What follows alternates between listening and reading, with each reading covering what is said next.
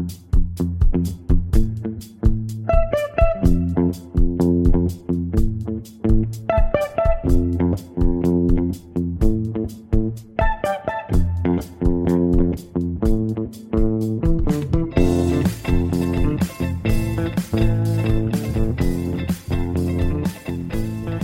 The Gradebook, a Tampa Bay Times podcast on Florida education issues.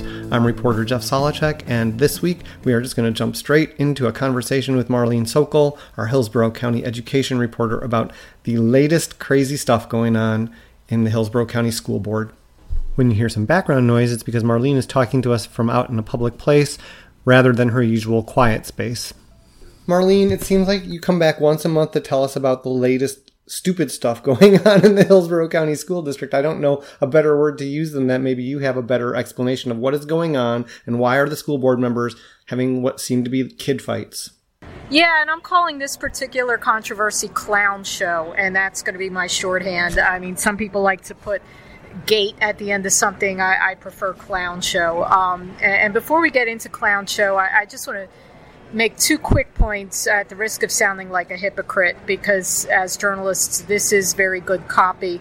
Um, but i think we need to remember that first of all hillsborough it's unfortunate because uh, first of all hillsborough is in desperate need of a schools tax. I mean the, the schools are starving. The teachers are not being paid as much as teachers in other districts that do have taxes to support the schools you know, so that's worth keeping in mind, and this is not going to help. And the second thing is Hillsborough still has a very big problem with reading. Um, the third grade scores that came out showed that 23% of the third graders in Hillsborough are reading at the lowest level, a level one. That compares to 20 with the rest of the state. And specifically in the urban schools, that this administration promised to do whatever it took to teach these kids how to read Schools like Booker T. Washington, Potter, Just, Sulphur Spring. In some cases, more than half the third graders there are reading at level one.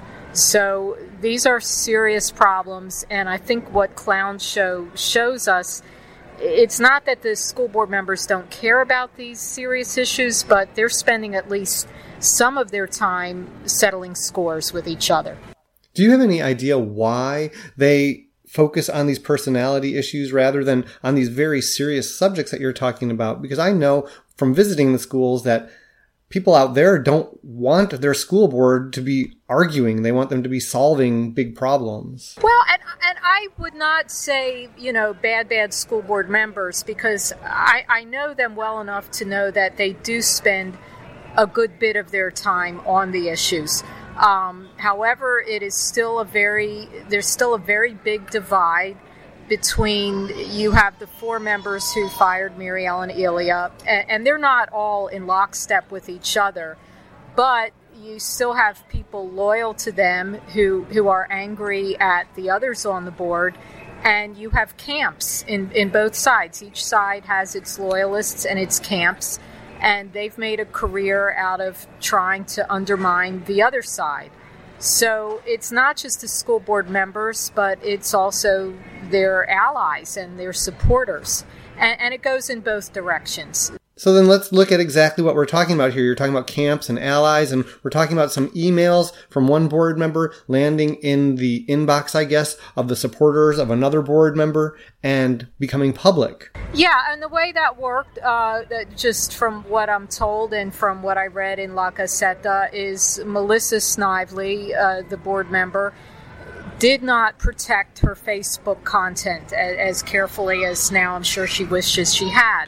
So, either at the board dais or in her office, those are the only two places where she thinks it could have happened. She left herself logged on. Somebody went in, we don't know who, and helped themselves to her Facebook content. And she does a lot of her board business on Facebook, which is legal. She communicates with constituents, she communicates with district officials, and sometimes she communicates with other board members. Now, that's not necessarily illegal either unless they're discussing something that they are voting on, in which case you have potential, you know, criminality there. But anyway, somebody helped themselves to that content, rummaged through it, handed it over to La and then La printed select passages. I wouldn't say it's representative of everything that Melissa uh, talks about on Facebook, but let's just, you know, the media, we all do it. We publish what we think is, is going to be controversial, and that's what happened. So, how is that any different than as if, besides the stealing or walking in part, but it's public record, is it not? So, couldn't anybody just have walked in and said, I request to look at your Facebook page? Yeah, absolutely. That's an excellent point because people online have been saying, well, it should be public record. It is. You or me or the La Gaceta or not just a journalist, but anybody in the community can make a public records request for all Facebook content, all fax, faxes, all texts, all emails, any written communication coming from an elected school board official that pertains to school district business and it is a public record and anybody can do it. Now, why don't they do it? I don't know. Maybe we will someday, but the reality of doing such a search is you would have to go through the public records office through Tanya Arja. She would then have to ask the school board members for them, so you're trusting them to turn everything over. And then she would have to redact anything that has a student's name or a parent's name or a social security number and throw out anything that doesn't pertain to board business like do you want to get lunch today? You know that that. So it is time consuming it does cost money and any one of us could do that but the reality is we didn't and La Gaceta didn't they they took something that was leaked for back lack of a better word you know, but just because it's leaked it doesn't mean it's illegal. It happens all the time. Now, some teachers got in, involved in this whole controversy as well. Some of their communications with board members became public and they found themselves on defense as well. How did all that tie in? Well, and this was one teacher. Now there may be more because we haven't seen any everything yet, but it was Ryan Haczynski, and Ryan is not just a teacher; he's also a blogger. He has a podcast, and he has kind of made himself, I guess, a spokesperson for teachers or, or a leader among teachers, and so he was, and, and, the context of this, this happened about six months ago. Um, there had been some statements, board members had made some very negative statements about the teachers and the teachers union, and, and teachers were tired of being disrespected by the board. So Ryan was going to make a speech and say, I think Melissa Snively should be the next board chair and Lynn Gray should be the vice chair. And out of protocol, he wanted to run that idea by them before he made this public speech. And he didn't have a, a phone number for Lynn Gray, so he sent both of them a Facebook message. Now, had Melissa responded to it, it could have been interpreted as a violation of sunshine law because it was a three way conversation. Lynn Gray had been contacted as well. So, hypothetically, if the three of them had been discussing who the next board chair is going to be, you could make a case that, that that was criminal. But Melissa was, she said she was very careful. She did not respond. And then Lynn didn't even get the message until months later. So, I think it's kind of a stretch to say anybody broke the law there. But Ryan did not get dragged into this mess. He inserted himself into a decision on who the next chair and vice chair should be, and, and that's how this teacher ended up in the middle of in the middle of the clown show. And the and the discussions that they've had, not necessarily with Ryan, but with others too, where they're suggesting maybe we can get another board member on who's smart. Uh, those kinds of comments seem like they would just be destined to create bad blood and trouble on the board table. Yeah, and also the catty comment that Melissa made about April Griffin. She looks older than 48. I'm sure she is wishing that she had not done that. I think all of us, and probably you and me included, you know, sometimes we forget that anything that we write or type or, or email could come back to haunt us. And when I spoke to Melissa last week, she said, Yeah, I'm embarrassed and I regret some of the things I, I said. Eh, you know, it is a lesson for all of us in the electronic age, but Lynn Gray comes out looking particularly bad because you see her kind of rambling on and on about Stacy White and about Earl Lennard and about you, you know just just all kinds of machinations. And I would encourage anybody who has not yet done so to go online, search for the La Gaceta article, and that'll show you the actual Facebook messages, um, which we do not link to it in our story, in my story. But you really want to read both. You want to see what they said, which was, you know, carried in La Gaceta, and then the response, which was in, in my story on Friday. So this is all coming right before, like you said, an effort to possibly ask voters for a tax of some sort, but also right before several seats on the school board come up for election. How is this all going to play out in political terms, or is it just something that's a tempest in a teapot where a handful of people are paying attention and most people don't care?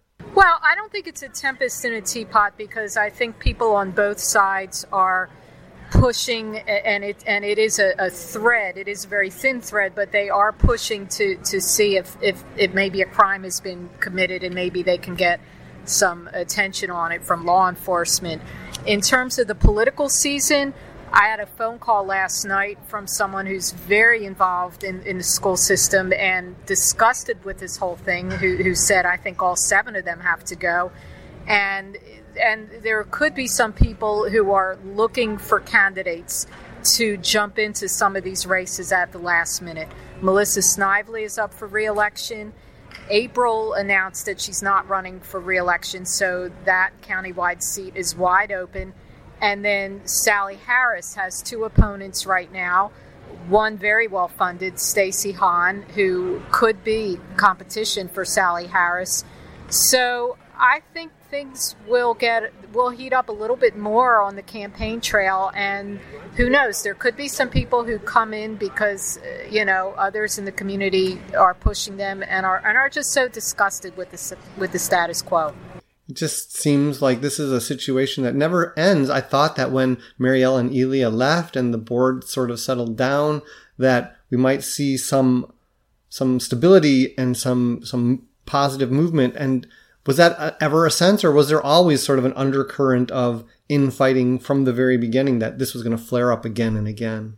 Well, it's not just infighting because the players have changed, but the thing to keep in mind was, you know, Mary Ellen, uh, first of all, she had like deep reach into the community, business community, MacDill lots of constituents. But within the administration, you're, you're looking at an organization at the time had about 29,000 employees people at the top who were very loyal to her, whose whose fortunes had risen with hers, and so yeah, there was bound to be pushback, and there was bound to be pushback against the four school board members who fired her. So you know those divisions have always been there, and and now in an age of social media you know, you had the whistleblower, which was created out of people who resented the fact that the superintendent had been fired. And uh, uh, so a lot of grist for the mill there, and, and a lot of public shaming of the four, four, four board members who fired her. In fact, people who are loyal to those four, and I'm not going to use the sexist uh, nickname that, that, some, that the mayor gave them, but people who are loyal to those four say, well, this is payback because for years these four board members have been embarrassed and humiliated um, by their enemies in the administration and on the board. And so they've kind of turned the tables and they found something embarrassing about their rivals and made it public. It was just interesting to see uh, Sue Carlton's column questioning, you know, why are we talking about rivals on a school board? And I guess that's kind of where this all comes down to. These are supposedly people who care about the schools, and you said that they're involved deeply in a lot of issues, but it's just not the same issues and not for the same people, and so they've become rivals. Yeah, and, and to their defense, I would say they are concerned about issues. I have seen them advocate for issues. I have seen them in the schools working with teachers, with children, and and again, I don't want to be a hypocrite. We're, we're journalists too. We can't criticize La Gaceta when here we are writing about the controversy as well. So it's it's important to keep that in perspective. They, they are at each other's throats, but I don't think they're all bad.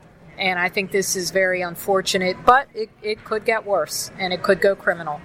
Well, that's a perfect way to end. So, Marlene, I thank you again for joining us, and hopefully, in a month or maybe another week or two, we'll we'll be able to talk about something else that's going on in Hillsborough County Schools. Yeah, let me make one final pitch for teaching the kids how to read. Uh, I had somebody in the district's public relations office ask me if I would do a feature about you know something that's happening to help the kids in Booker T. Washington Elementary School. And my answer was, I will write a story when the kids are reading at grade level. So I look forward to writing that story. I really do. And we look forward to reading it because you do a lot of good stuff out there. So thank you, Marlene. All right. Thank you, Jeff. That's the end of our conversation and the end of our podcast. If you'd like to participate in this or any other of our conversations, please visit our Facebook page, Tampa Bay Times Gradebook.